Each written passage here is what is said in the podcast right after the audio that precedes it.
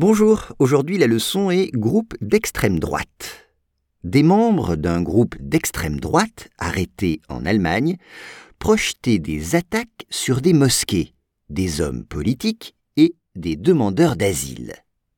Again, des membres d'un groupe d'extrême droite, arrêtés en Allemagne, projetaient des attaques sur des mosquées, des hommes politiques et des demandeurs d'asile.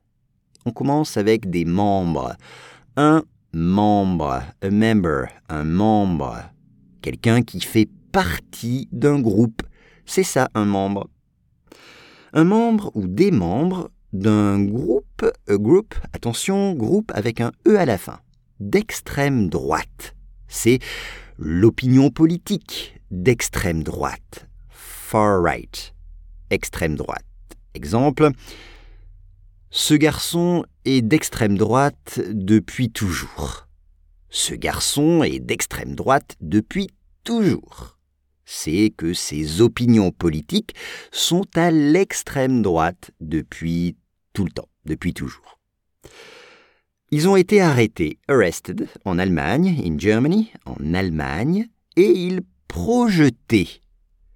C'est le verbe projeter, ER, qui veut dire avoir pour projet, avoir pour plan. Donc planning, projeter. Des attaques, Q-U-E à la fin, sur des mosquées, une mosquée et E à la fin. Une mosquée, c'est le lieu de prière des musulmans, la mosquée. Mais aussi des hommes politiques, un homme politique ou une femme politique, politician.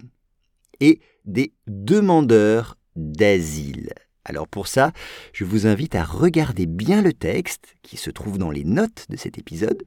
Vous trouverez l'orthographe, bien sûr, de demandeurs d'asile, mais aussi la traduction. Donc regardez bien ce, euh, ce mot, ou plutôt cette expression, demandeur d'asile.